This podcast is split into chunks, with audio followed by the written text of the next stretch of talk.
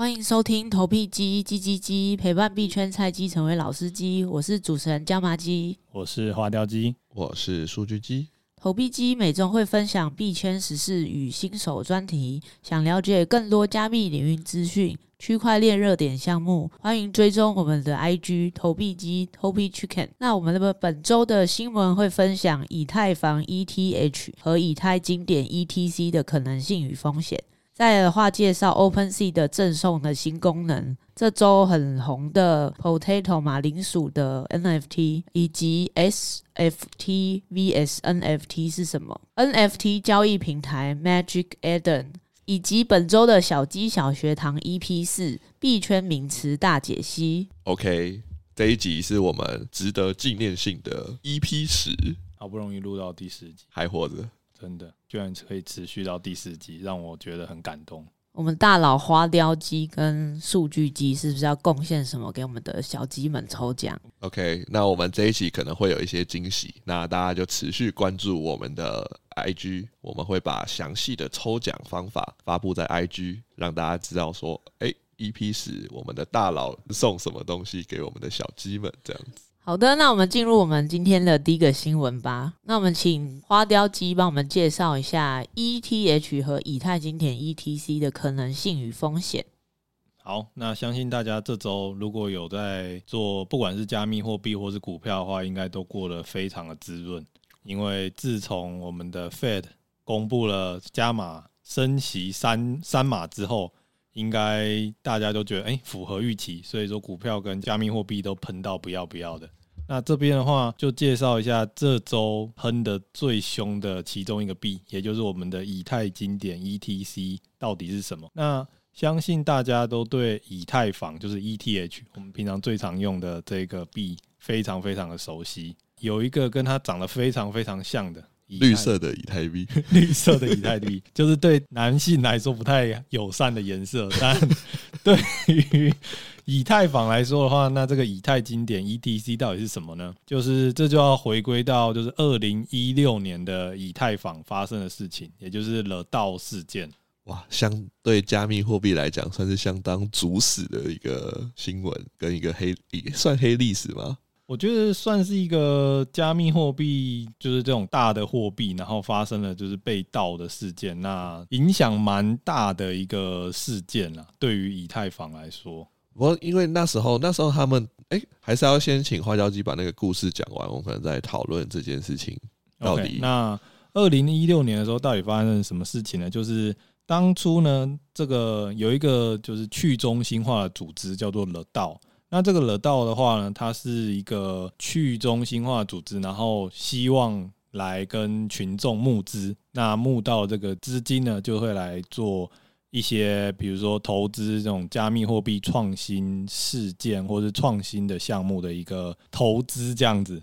那这一些钱的话呢，在二零一六年的时候，它就被一个骇客组织盗了大概三百六十万枚的以太币走这样子。当初的话，这个智能合约的话，就是有一个保险的一个机制，它就是如果这个以太币。如果要转出的话，那必须要等二十八天以后才可以解锁。意思就是说，自从这个以太币被盗到二十八天以内，那我们的以太坊这个组织呢，就必须要去想办法解决，让这个骇客组织没办法把这个呃相当于三百六十万枚以太币的这个金额的加密货币转走。这样，当时因为这个。骇客害的以太坊数量，因为现在以太坊像我们知道已经市值可能是千亿美金了。不过在二零一六年的时候，以太坊还只是一个两岁的一个小 baby，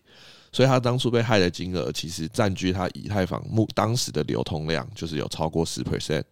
所以创办人就是我们俗称的 V 神，他们当时就认为说这件事情可能会足以摧毁以太坊，所以他们就进行了一些一项可能算是。不去中心化的事情，但我觉得这也算去中心化嘛，就是他们就举行了一个投票嘛，哎、欸，对对，进行了一个民主投票，但是是由以太坊的节点去做投票，所以其实大家手上都持有相当多的以太币，所以应该叫做一个大户投票。对，那这个投票的话，就是在投票说我们到底要不要，呃，我们所谓的一个硬分叉。那这硬分叉，我们就可以把它理解为就是。我们会把原本的以太坊这一条链，相当于选择性遗忘。我们要把这个被盗的事件，就是用记忆消除。那把它消失了之后，那重新的把以太坊，就是转回到被盗之前的一个状态。应该说，他们就是在那个以太坊被骇客汇到那个钱包前的那个节那个区块，然后把那个区块分成两条区块。然后他们这些持有以太坊的人跟开发人员走到一个新的区，就是从这个区块分叉出来，然后走到没有这些以太坊被移走的那一条路。但是同时，以太坊被移走的这条路还继续延续着这样子。对，所以有点像是先用时间倒回之术，然后再分成了多元宇宙的感觉。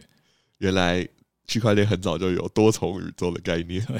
所以就变成自从这个投票之后，那硬分叉完，所以以太坊就分成了两条链，一条的话就是我们所谓的 ETH，也就是我们现在常常用的这个以太币，那另外一条的话就是我们刚才所提到的以太经典，那这个以太经典的话就是保留了当初被盗的记录，然后一样继续往前走的一个以太币的分叉。没有想到这个绿色的以太币，原来才是历史中最永久的以太币，所以真的以太币。所以我们现在的这个以太，就是大家广义称为的以太币，它是二零一六年诞生的，而不是二零一四年诞生的。所以其实，在就是支持以太币的一些呃，就是群众或是一些组织里面，其实有很多人都觉得以太经典才是真正的以太币。而不是现在的以太坊 ETH。不过，因为 V 神跟其实大部分的以太大户选择了这一个目前我们广义的知道的这个 ETH，所以大部分的开发能量还是在这个新的这个 ETH 上面。没错，由于这样的原因，所以长期来讲，自从二零一六年之后，这个以太经典 ETC 的话，它价格就是积弱不振，就是一直维持在应该大概二十几块左右吧，上下。应该就是说，就是以太坊的开发进度，其实相比二零一六年有着相当卓越的进展。不管是说 NFT 的技术，还是说一些智能合约 DeFi 的应用，都开始起来。但是这些建设，其实在 ETC 上是没有发展的。对，那为什么我们这一个礼拜要特别提到这个以太经典，以及为什么它这周涨了将近八十 percent 呢？原因就是因为前几集有提到，就是以太坊 ETH 它其实已经准备要从 POW 转到 POS。对，这算是币圈今年的最大事件。对，那 ETH 就是以太坊这边的话，也持续不断的去更新，就是他们在测试网的一个进展。那现在目前的状况的话，就是他们就四处的讯息都是说，他们在测试网已经成功的从 POW 转成了 POS。所以最快最快的话，目前的话，他们就是说从九月开始，有可能就是以太坊会从 POW 转成 POS 这样子。哎，所以花雕鸡也是要就是要寻找新的标的物去继续挖矿了吗？对，所以为什么以太经典会涨得那么夸张呢？其中的原因就是因为当从 POW 转成 POS 之后，那矿工。这些原本在以太坊的算力以及这些矿矿工，就是没办法继续挖以太币了。那他势必这些算力和矿工都要移去某一个 POW 的币，那继续去挖。他不可能就是因为以太坊不挖了，那他就这门生意他就直接宣告放弃嘛。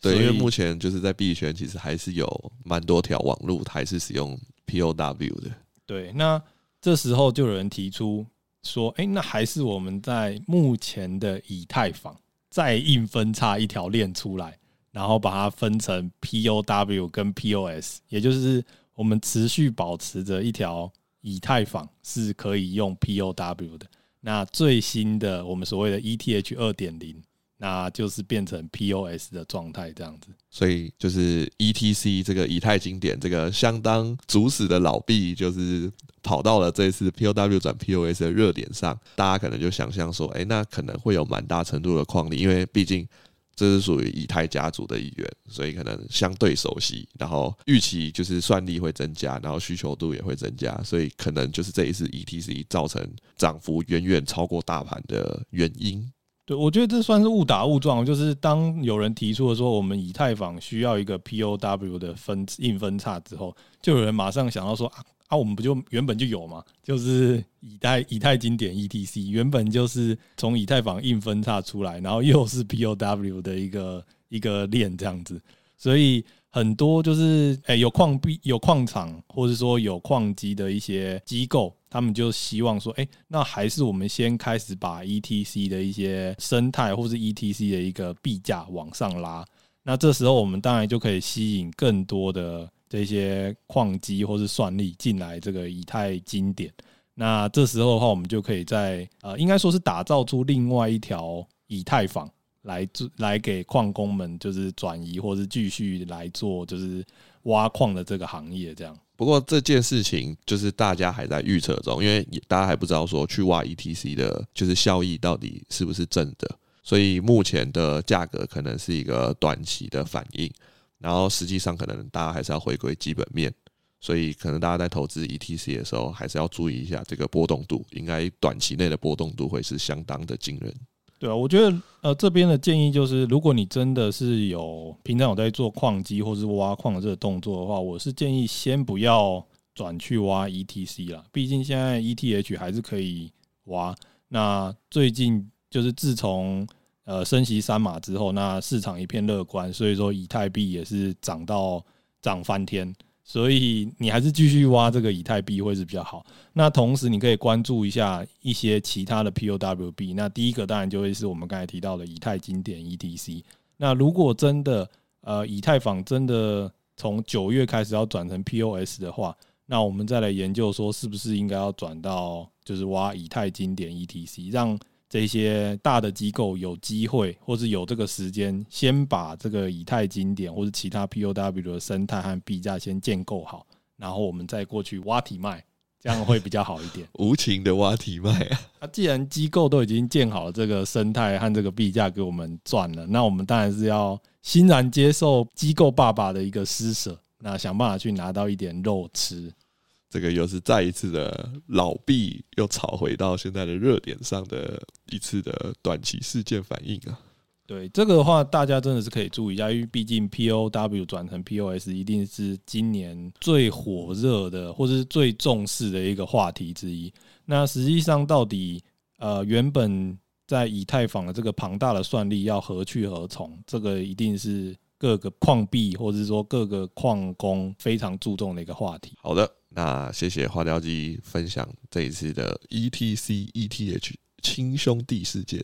那下个新闻的话，我这边分享一下 OpenSea 的赠送新功能。OpenSea 最近 launch 了一个新功能，就是你在买 NFT 的时候呢，你可以按 Transfer to another address。那这个功能的话，就可以你再按下去之后，它就 NFT 就会直接送到那个钱包里面。那我想到的应用是，你可以送给别人。或是有时候我们常常小狐狸钱包没有钱，就是可能会找朋友说：“哎，你先帮我命一下，你先帮我买一下。”那他其实帮你买之后，就可以直接传到你的钱包，或者是说你在买完之后，你想要传到你的冷钱包的话，也可以是直接用这个功能。其实没有这个功能之前的话，如果你要转到，就你命完你买完，通常都是要转到你的冷钱包，就是要再花一次 gas 这样。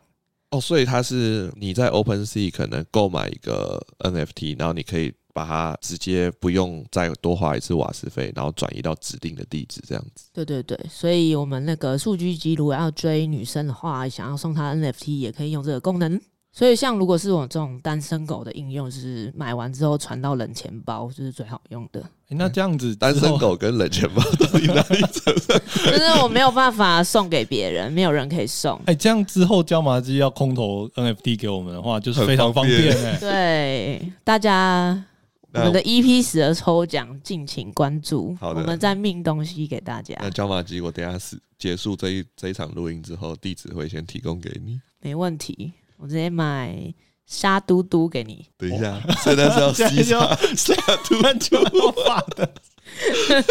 好啦，沙嘟嘟科普一下，就是之前一个很有名、很有名台湾人，就是我们都有中标的一个 Rug 的项目。那个椒麻鸡可以哼两句沙嘟嘟来听一下吗？Baby 沙嘟嘟嘟嘟嘟，Baby 沙嘟嘟嘟嘟嘟，Baby 沙换爸爸沙。我不，哎、欸，我不，你被 Q 到，被 Q 到。这我不会啦，我没有在听下嘟嘟啦。这个国民儿歌哎、欸，不好意思，我们花掉地这边还没有小孩，所以没有在听下嘟嘟。好啦，那我们进入我们下一个新闻，就是我们介绍一下最近很红的马铃薯 The Potatoes。哇，Nine Gag 这个传奇的迷音迷音团队，对。那这个马铃薯是呃 Nine Gang 的 Mimi Land 的宇宙里面的算是第一个或是第二个发行的项目。第一个的话是它的 MVP，那它是四百二十个 Token。那这四百二十个呢，当初呢它是进行一个盲拍。然后后来盲拍的价格是五点三以太，所以你如果取得购买的资格的话，你就花五点三以太币，你就可以购买它这个 MVP。那其实我有进他的 Discord 去看，他有 MVP 的这个 role 的人，他的头贴几乎都是一些蓝筹的项目啊，像是月鸟啊，或者是一些 MAYC 等等。那其实他当初花五点三一购买，那现在的地板价有三十以太，其实也是翻了六倍左右。那这个 MVP 它有一些基本的福利，它可以得到两个 Mimi Land Captain 的免费 Mint 的名额，所以九九九九里面，那你就可以得到两个就是 Captain 的名额，然后之后所有 Mimi Land 跟 Nine Gang 项目的白名单你都可以拿到，所以我觉得当初这个五点三以太，然后看到现在是蛮划算的一个选择，让我感觉到富人更富了。这个区块链的游戏永远都是富人更富啊。那因为 Nine Gag 在宣布他要发 NFT Mimi Land 的时候，热度就非常高。因为 Nine Gag 他是就是大家有喜欢看迷因，就一定知道他全球的粉丝大概有两亿个，就是不管 IG 啊、FB 上面都是有很多很好笑的创作的好笑的迷因图。真的，数据这边也是要找一些迷因的梗，也就是会走。会会从 Nike 的 IG 上面去寻找。对，他二零零八年就是开启这个账号，对，那所以他要进军 Web 三的时候，大家关注度就非常的高，而且也确实反映在价格上，因为数据这边并没有拿到这个 Mimi Land 的白单。Mimi Land 呢，它也是一个九千九百九十九个 Captains 的项目。那它的故事背景就是你会像是海盗一样去 explore the broken sea，我觉得这边就是非常的迷，因为我们 open sea 它就在那边 broken sea，就是进到 broken sea 去找宝藏等等。你的这个 captain 呢，你就是可以去解锁咪咪币，然后呢，你有一个私群，以及你你可以到他的专属的 marketplace 去买一些创作者的，你就可以优先购买或是得到白名单等等。所以他的这个宇宙大概是这样子的形式。所以社群上就是在疯抢咪咪 list 的白单。那其实咪咪 Land 本人就是 Land 的本身，还有他的有所谓的船长都还没有发售。那他第一个项目先丢出来的就是呃一个 Free m i n 的马铃薯项目 Potatoes P O T A T O Z。哎、欸，这个项目的热度真的很夸张哎，就是在发它，因为它的发行价是 Free m i n 嘛，然后现在就是第一天的。大概在二级市场的均价可能来到零点七，然后我们录音的当下已经来到了一点二、一点三的价格。对，那它的数量的话是九九九九个，所以其实它数量也蛮多，但它的价格可以拉到这么高。社群上有分享几个原因，第一个的话就是呃，因为它的数量很多，所以算是有点像是蓝筹的感觉。然后呢，它也有很多币圈的大 V 支持，比如说什么 Gary V、Kevin Rose 等等。然后再加上它跟 Nine Gag 和 Mimi Land 有关，大家的关注度非常高。然后再加上呢，它的 AMA 呢有分享了一些，就是如果你持有马铃薯会有什么样子的好处。首先呢，你就是有机会得到 Mimi List，那有 Mimi List，接下来可能就是会有各种的好处。你也有机会得到 MVP 的资格。那我们知道 MVP 它是一个四百二十个的项目，然后目前地板价三十以太。那 MVP 你可以进到一个私群，就是你等于是 Mimi Land 的 OG 群里面，对，那这就有有一点月鸟的感觉。哇，迷音 OG 群，没错，可以得到最强迷音。对，那 Nine Gag 项目的话，它其实就算是支持一些创作者。那其实我们都知道，区块链上对创作者是非常友善的，就是你可能把你的创作啊变成 NFT 等等。那你的收入的话，你就是可以经过这些二级市场交易，都是可以一直进来。然后呢，再加上呢，它 AMA 也有公布说，你可以去质押你的马铃薯，那你就可以得到一些咪咪 coin 等等。那这个 Coin 目前也是还没有相关的消息出来。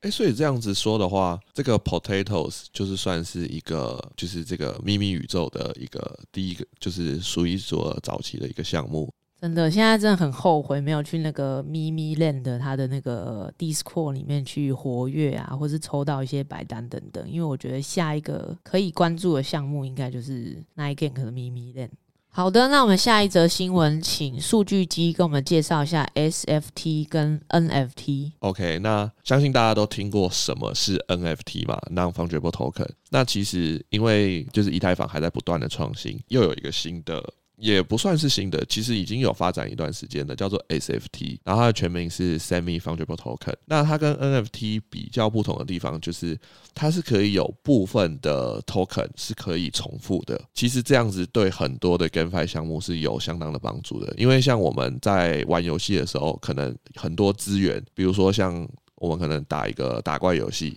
然后你会有很多的，比如说收集水晶啊，或者是说。所以收集一些可能石头啊，那如果把这些石头可能都用 NFT 的方式来去做制作的话，那每个都是独立无二的，那交易上面可能就会略显麻烦。如果使用 F SFT 的话，它就可以解决掉这个就是资源消耗跟方便性的问题。那 SFT 的话，它的制定标准都是用所谓的 ERC 一一五五的这个 standard。那这个 standard 的话，比起 ERC 七二一的话，它会相较在传输速度上跟运行方面，它会快上许多这样子。那有一些 NFT 的制作形式，它也是用 ERC 一一五五。那可能 NFT 的项目，大家比较有代表性的就是村上隆的那个小花种子，就是它在你还没开图之前，它就是大家的都是同一个 standard。你在 OpenSea 购买的时候，它就是只有一个，然后等开图之后，大家才会变成就是每个有独立的编号这样子。对，然后这个其实也是算是一个大家可以关注的应用，因为这个 SFT 相较说 NFT 目前的技术还是相较新颖。不过，就是目前就是有相当多的开发者有在去把 SFT 这个技术去把它完善化，因为未来的 GameFi 可能会有 SFT 的大量运用这样子，所以大家也可以稍微关注一下一些新的 GameFi，然后使用 SFT 的技术，可能这些 GameFi 之后有机会被因为这些技术，就是可能是这个技术的第一个采用者，像是之前 Azuki 可能算是早期采用所谓的七二一 A 的技术，然后就受到大家的关注这样子，然后进而有可能会有一些获利的机会。然后讲到这个 SFT 的话，就要讲到说，目前也是相当知名的一一个交易所。NFT 的一个交易所叫做 Magic Eden。大家如果长期在使用可能那个以太坊上面的 NFT 交易所 OpenSea，或者是说它的竞争对手 LooksRare 跟 X2Y2，比较不知道这个平台。但这个平台其实它的交易量是常常有领先 OpenSea 的交易量。然后它主要的交易的链上是在 Solana 上，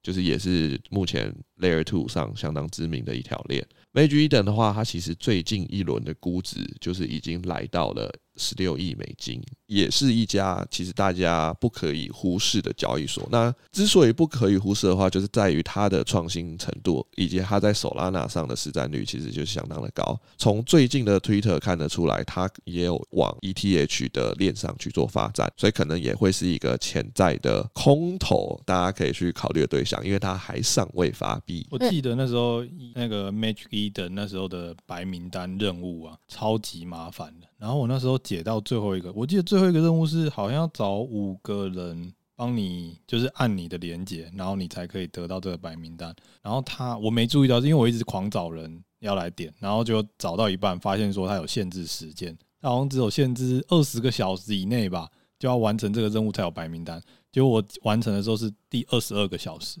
然后我前面做的都白费了。他这个白名单可以做什么？我记得他是可以。命一个 NFT，因为它 Magic Eden 其实有推出一个所谓的会员 NFT，它有三个等级不同的等级的会员 NFT，那持有这些 NFT 会。享受到一些 Magic Eden 上面的平台福利，因为它本身是有推出一个 Launch Pay，就是它可以协助目前 Solana 的项目做一个发行，就有点像我们刚才有讨论过的 IEO，只是目前这个 NFT 的这种 Launch Pay 的绩效并没有所谓的币的绩效那么好。交易所目前在发币方面跟项目方的合作还是有比较强的获利。然后 NFT 的话，因为目前好的 NFT 项目其实他们不太会说去选择跟平台方做一个合作，因为他们自己就有发行的能力。就是 NFT 的交易平台目前在协力 NFT 做发售上还没有这么大的影响力，因为就是大家都可以申请在呃可能像 Magic Eden 或者是说 OpenSea 上架。可是如果一些项目发币想要在 FTS 或者是说币安上架，那这些有幸运的交易所其实上一开始马上去做上架是有一些困难度的。所以目前 NFT 因为上架的门槛就是基本上是没门槛的。所以目前还没办法去挖掘这些平台去协力上架，对 NFT 项目的好处在哪里？我记得这个 Magic Eden 前阵子很火红，因为之前以太币一直往下跌，然后再来就是 OpenSea 或是说以以太币计价的 NFT，它其实就是项目越发越多，然后价值就是很容易破发这样子。那就变成说，有一段时间，Solana 上面上的 NFT 每一个的这种收益，就是如果你去 mint 了之后，然后它的价格好像成长性都比当初的以太坊的 NFT 还要来得高，所以就有掀起一波 Solana 链 NFT 的热潮。对，因为那时候刚好 OpenSea 也开放了 Solana 的 NFT 市场，所以当初在 OpenSea 的排行榜上就会看到几个是 Solana 的项目，然后也让更多原本只玩。就是原本可能只做 ETH 上的 NFT 买卖人看见了 Solana 这个市场，所以一定程度也帮助 Solana 市场变得更大。因为目前 Solana 市场虽然相较于 ETH 还是小众，但也是目前第二大的一个 NFT 市场。但我觉得 Solana 币的币价也是一个比较大的问题了，就是它毕竟从今年的话，应该是从两百掉到了四十不到吧，所以。价格上来讲，如果你去玩这个 Magic Eden，就是 Solana 链上的 NFT，那你极有可能就是以 Solana 计价你是涨的，但以 U 本位计价你是跌的。今年目前只要是早期持有 NFT 的人都遇到这个问题啊，不管是一本位还是 Solana 本位，对，所以这个可能就是现在在 Magic Eden 或是 Solana 链上 NFT 发展会遇到比较大的问题，就是你币价跌的有点严重啊。就是这个就是 N 就是持有 NFT 的人，大家就是普遍遇到的挑战，就是就算 NFT 地板价没跌，但是你计你用购买的那个计价的币种跌，你也是相较。也是等于你就正正正在赔钱中啊！对啊，你想想看，如果 Solana 来说的话，就是从两百到算四十，就是变成剩下二十趴啊。但是以太币还有五十趴哎，因为毕竟 Solana 的市值没有以太币那么大。对，那再来就是最近越来越多发的的声音是说，Solana 原本是讲说是以太杀手嘛，那他是要为了要就是更快的传输速度，更快的传输速度，或者是 handle 更多的交易量，对啊。那现在看起来就是一个 Stephen 就把它搞炸了。目前还是这种各个公链目前都还在实验如何有更快的传输速度，然后更多的吞吐量，但是呢又能去中心化。对，就是在真的有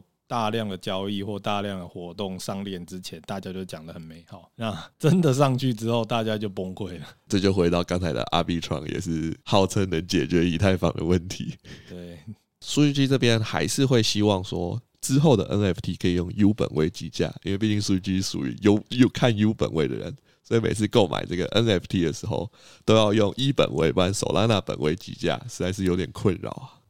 那我们就进入我们本周的小鸡小学堂币圈名词大解析。我们这边列了大概十三个左右的币圈新手必须知道的名词。那我们就一个一个来轻松闲聊介绍一下。首先是大家会看一直在聊天室群组一直看到的 GM，那 GM 是什么呢？Good morning。对，就是 Good morning GM 的意思。为了营造一个币圈友善的环境。大家进到 Discord 都会先说 G N G N，而且你说 G N 也就是你在任何时候说 G N 都 OK，因为在币圈里面，就是大家也没有在睡觉，而且也有各个时区的人。对，我永远都说 GM，对，所以其实你也可以说 GN，就是 Good night。我好像没打过 GN，我都打。也可以在 也可以在各个时区适用这样子。好的，那下一个就是 DYOR，Do your own research。这个好像是一个币圈的人，每次只要讲完一个什么标的，他觉得不错，然后巴拉巴拉巴拉之后都会说，最后大家还是要 D Y O R。没错，每个投资都是自己的的选择，所以大家对自己的投资、对自己的钱负责，做好研究，再把钱投下去。这很像 Web Two 那个广告标语，有没有谨慎理财？对对对对，就是介绍完这个，哇，这个多好，这个多好。但是呢，Web Two 的话，它只会在下面讲；但是 Web 三的话，还会说，最后大家还是要 DYOR 啦。好，那再下一个是。机构进场，机构进场啦！这个在去年牛市的时候很常听到，但是今年这个名词似乎是消失了，因为机构退场。今年应该要喊机构退场啦。不过这个也是因为不止机构进场嘛，就是一些大户如果入入场，然后不管是在合约还是现货，然后开始画线的话，看起来就是真的很酷。就是涨的时候，大家就会喊说机构进场啦。然后跌的时候，大家就喊机构退场啦。好，那我们下一个名词是 ICO（Initial Coin Offering），初次代币发行，类似于股票市场的首次公开发行 IPO。Initial Public Offering 的概念，对了，听起来很像股票要上市或是上柜前的一个 同样的概念，但我时常会有点搞不清楚，因为毕竟有很多不同的这种说，有什么 ICO 啊，然后什么。I E O 啊，I P O 类似这种缩写的不同。现在现在已经没有 I C O 这个这个讲法了。虽然说它的概念形式其实就是 I C O，但是因为 I C O 是 Initial Coin 嘛，所以有可能会被美国的监管单位给盯上。所以现在如果是在中心化的地方发行的，那通常是交易所，所以就会变成 I E O，它就会把中间的 Coin 改成 Exchange，就是由交易所发行。好，那我们所以我们的下一个单词是 IEO，Initial Exchange Offering，初次交易所代币发行，就是项目方他会选择在一些知名的交易所，由交易所帮忙去做行销发行的动作。然后交易所的使用用户就可以去以抽签啊，或者说持有交易所的平台币，然后来去做一个他们合作发行的价格的认购。认购完毕之后，会直接在该交易所上架这样子。IEO 指的话，就会是在比较中心化交易所所发行的这种币，它就会是叫 IEO。那当然也有就是在去中心化交易所要上的那种币，那我们就会有另外一个呃缩写来称呼这样子。对。啊，去中心化的话，通常就会统称叫做 IDO，就是 Initial Dex Offering，就是把中间的字改一改。核心概念其实就是源自于最一开始的 ICO 这样子，只是说就是多了更多的不同的发行方，所以那个名词的变化就存在这样子。通常 IEO 表现最好的就是呃大家熟悉的币安跟 FTS。币安的话，最近其实因为市场比较没有那么的蓬勃发展。所以大家就开始统计说，诶，那过去的一些数据是怎么样？然后就有人统计出，目前在币安的发行平均 IEO 的报酬是落在三十一倍这样子，相当惊人。好的，那我们下一个名词是 FOMO，F O M O，Fear of Missing Out。这个真的是数据集这边最常用的一个单字，每次都说要 FOMO 了吗？但这个不管在 Web Two 或 Web 三都有出现了，所以不太算是币圈专属的名称。毕竟之前像像二零二零年和二零二一年股票在上涨的时候，其实也有很多 FOMO 的情况发生。花雕鸡这边常常 FOMO 吗？没有哎、欸，我这个人是不太会受到 formal 的情绪影响，所以像去年的什么航海王啊、钢铁王啊，我都没有参加到。所以那个花雕弟只要看到大家 formal 的，花雕弟这边就是非常冷静的选择看待这个市场，爬了一座山，然后再下来就说：“哈，早知道我没有 formal。”但我觉得这也是一个不好的状况，因为我这个人在投资的时候秉持着人太多的地方就是很危险的地方。所以，像刚才提到这两个例子，就是理论上应该要去做，但我没有去做，然后少赚了很多。但是我觉得 “formal” 这个词用在币圈会特别的合适，因为币圈它就是一个热点，然后大家会特别的 formal，就是比起传统传统金融世界里面。整个币圈都在 formal 的情绪里面，就是跟着上涨跟下跌。对，这就是币圈相较传统金融风险更高的地方，就是这个 formal 的情绪远远大于 传统金融的世界。但我觉得确实也是，就是但在币圈如果有 formal 的这个状况发生的话，我觉得比传统金融好像要更好，因为毕竟币圈的话。通常价格都会是然后信仰来做支持的。所以如果有 FOMO 的状态发生的话，也是代表你的这个项目或者这个热点，它其实是由就是价格会不会一直往上推升，或者说它可以维持在一定的价格一段时间。反而好像比股票这边呢要稍微稍微安全一点嘛，因为就是有点像是信仰加持等于币价那种感觉。应该说币圈的 formal 的时间，它其实是一个蛮长的周期，然后会把一些项目的那个代币价值推升到一个难以理解的估值。所以我们就进入我们的下一个名词 “to the moon”。这个应该就是币圈的专属名词 “to the moon”。但我觉得这个反而应该是从马斯克那边出来的吧。马斯克那时候一直想要飞去月球表面，对啊，然后股价那时候不是一直说什么 “to the Mars” 吗？哦，飞到火星？对啊，所以其实我觉得是从那个马斯克那边改变过来，就是他那时候一直说他要去火星移民计划嘛，所以那时候特斯拉股价就是说，哎，我们要 “to the Mars”，“to the Mars”。然后到了币圈这边的话，就是要 to the moon，to the moon 这样子。你有发现 Mars 太远了，所以目标价先放在月球就好。但我觉得核心概念都是一样啊，就是要涨到外太空去啊，然后没有极限这样子。哎、欸，那如果往下呢？是 to the hell 吗？没有，往下就是开始 FUD，因为就是没有 to the moon。OK，所以我们这样就直接可以转到 FUD 是什么？没错，下一个名词就是 FUD。FUD 就是 fear。uncertainty 跟 doubt，恐惧、不确定性以及怀疑，到处的散面呃散布负面消息这样子，发现这个名词已经就是可以用在日常生活中了。就是你你如果在那边说可能我的不好，我就说你在 FUD 我这样子。但我觉得这个感觉有点像是 FUD 原本的用意是刚才那三个字的缩写嘛，但是现在 FUD 的感觉有点像是你在。比如说批评我啊，或者在骂我那种感觉，比较像是这种状态，好像跟原本那三个字的缩写有点不太有关系了。不过有时候就是像比如说 NFT，或者是说币价下跌，然后大家可能就会在讨论说，哎，是有 FUD 的消息出现吗？这样子，或者说被别人 FUD 了吗？好像还是可以稍微的有回到它原本的定义这样子。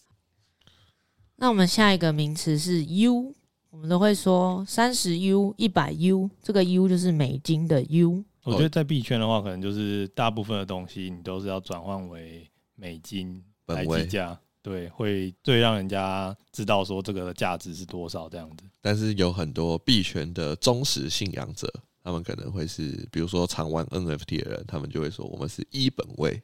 就是他们的资产会用 ETH 来计价。对，所以有 U 有 E。对。这个 U 广泛指的蛮多的稳定币，就不管你持有，可能现在最知名的就是 USDT 跟 USDC 啊，都可以被统称成为 U 这样子。下一个名词是 Shit Coin，史币。这个好像是之前那个椒麻鸡有介绍过他的 NFT 的喜爱项目史兽的衍生吗？那我觉得这个 Shit Coin 可能跟那时候的状态有点不太一样，因为那时候的史币。价值蛮高的，对，那时候的史币是 Golden Coin，不是 Shit Coin，跟他现在我们要介绍这个意思好像是相反的。这种 Shit Coin 的话，我们通常都会指说它是已经跌到完全没有价值的一种货加密货币或者一这个项目这样，所以就会变成一个 Shit Coin，没有价值也没有交易量的加密货币，大概大家就会说是史币这样。应该说，有一派人就会觉得，哎、欸，BTC 以外的 coin 就叫做 altcoin，就是去跟 BTC 可能去竞争市值的币，然后 altcoin 在下面就会变 shitcoin 这样子。下一个名词呢是空投，空投就是基本上就是不管是 NFT 或者是币，然后你可能达成一些任务或者你得到资格，它就会直接发到你的钱包里面这样子。这个我觉得空投最最有名的。这种状态应该就是，比如说去年二零二一年的，然后那时候有很多新的呃公链啊，要做测试网的那种，叫叫大家来帮忙做测试，然后就会空投你那个就是测试网，或者说它这个链的币这种代币。那个情况是最最有代表性的，因为那时候空投的币的价值就是非常非常的庞大，相当惊人。就像最近，如果最知名的币空投，应该就是持有 BAYC 跟 NYC，然后被空投那个 AppCoin，就是他们的那个猴币，然后当时的空投价值是百万以上。但您就是因为有这些例子，所以说在最近我们有介绍过那个 Arbitrum 的，就是我们预期它有可能会就是让原本有在使用 Arbitrum 的人，然后可以得到它的空投这样子。对，大家都觉得它也会有相同的情况，然后会空投一笔很大笔的代币，可以给参与测试网的一个一个群众，所以说大家都去撸这个测试网。诶，那花雕鸡不是不往人多的地方去，所以花雕鸡觉得这个空投该撸吗？不是啊，撸了以后就被反撸了。我们就好像我们有我我们是不是犯了一下阿米闯过？gas 就被吃掉，所以就是你看，我只要去人多的地方就会出现问题。这个就是给我自己又来了一个借鉴，就是人多的地方千万不要去。对，这个预期太浓厚，因为 Arbitrum 之前另外一个也是跟它相似的一个 Layer Two 网络，那个 Optimism 就是有发空投，对，所以大家就期待 Arbitrum 也做同样的事情。OK，那其实，在 NFT 就是一开始这个空投的名词比较在用于一些币上，就是还没有发。币的项目，然后可能对早期使用采用者做一些空投代币的空投，然后现在的话，就是你如果持有一些 NFT，那 NFT 的这个一样的项目方，他可能要发展下一个项目，那他为了奖励就是一样持有，就是原本的项目持有者，所以就会对原本的项目持有者直接发新的 NFT，然后直接到他们的钱包，所以现在很多 NFT 也会进行发空投的动作，这样子。例如最近的小花空投，空投了招财猫以及衣服。哎、欸，他这次的衣服真的不行哎、欸，我以为会像那个 Adidas 或者是那个 Artifact，至少有先做成一个 NFT，没想到村上隆发懒不做 NFT。但至少村上隆已经可以说是 NFT 界的空投之鬼了吧？他很长空投哎、欸，空投两次，应该是说他的空投速度相较比起其他项目快蛮多的。之前在美国，他呃村上隆有去洛杉矶的一个美术馆展览，然后那个的衣服大概也是要一千四百块台币左右，所以他现在空投了一件大概一千四百块台币的衣服，而且你是买不到的，所以其实如果小花的 holder 如果没有喜欢的话，应该卖掉也是可以卖不错的价钱啦。身份跟地位的象征，真的，它上面是直接写说我是村上龙小花 NFT 的持有者，有够帅！真的假的？有这么帅？有啊有啊，他上的就是他的衣服就是背后一朵很大的小花，然后下面写我是持有者。哎，可是这种项目就是这种 NFT 的衣服空投，通常好像确定要空投了，大概都要等半年以上才会实际上收到。嗯，对，他们通常都是会先统计你的 Web Two 的地址，然后看项目，有些项目会要你付运费，然后有些不用。那我目前因为买了很多有的没有的 NFT，然后刚好有两三件的衣服在路上，所以只是等待时间都是有一段。OK，那我们下一个是白名单 （White List）。哦，这个是我最喜欢的，有白名单的感觉，就像是 VIP 一样，可以优先优于所有人的权利，先去做购买。白名单通常会把你的地址设成他们的那个智能合约上面可以直接 mint 的地址。然后，所以你就可以保障你可以买到的权利，但当然有一些项目它可能会超发，让白名单也要去用 gas 去抢。我觉得这超瞎嘞、欸！超发这个真的是白就已经说是白名单了，然后你还超发，我真的觉得。所以它不应该叫 white list，它叫应该叫 grey list 灰名单。对，所以现在有些项目会有 white list，也有 wait list，所以有时候看到哦 W 开头的 list 很高兴，但是你仔细看是 wait list。而且我记得白名单有时候有分等级差异，就是它白虽然说都是白名单，但它有可能有分为，比如说第一阶就是最最快可以最优先可以购买的白名单，然后第二阶段可以购买的白名白名单，然后再来就是普通，就第三阶段以后可以购买的白名单这样子。现在花样非常的多啊。它有点就像是融，就是那种一你去认购那种一级市场的融资，可能 A 轮、B 轮、C 轮，然后每一轮的价格就都不一样。所以大家如果这之后如果有看到，你虽然说是白名单，但你也要看一下，就是它有没有，比如说像我们刚才说的，呃，分等级的白名单，或者说这个白名单已经超发。那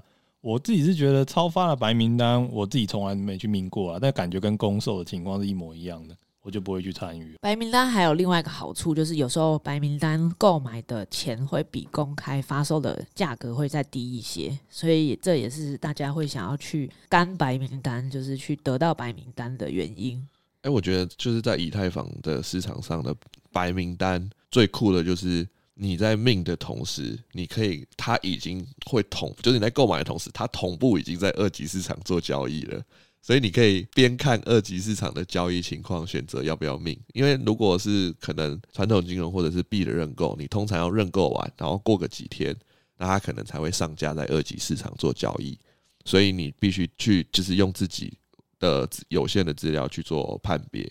但是 NFT 市场的话，它是你在认购的当下，它就同时在二级市场交易这样子。好的，那下一个名词是破发。破发就是我们刚才讲的，可能 IDO 啊，或者是说白名单的那个价格，然后在二级市场的交易跌破了这个当初的发行价，我们就把它统称为破发这样子。诶，那如果说在传统金融里面，股票低发行的价格，就是现在的交易价低于当初 IPO 的价格，也叫破发吗？感觉也是同样名称，但我有人在，好像没人在用，对不对？对啊，没有人在这样讲的吧？那就是。低于发行价一说破发嘛，我觉得也没有人在特别这样讲，因为通常传统金融的公司可能都就是经营好几年的公司，但是在币圈就是新项目不断的出现，所以这个破发的名词，因为有很多特色项目，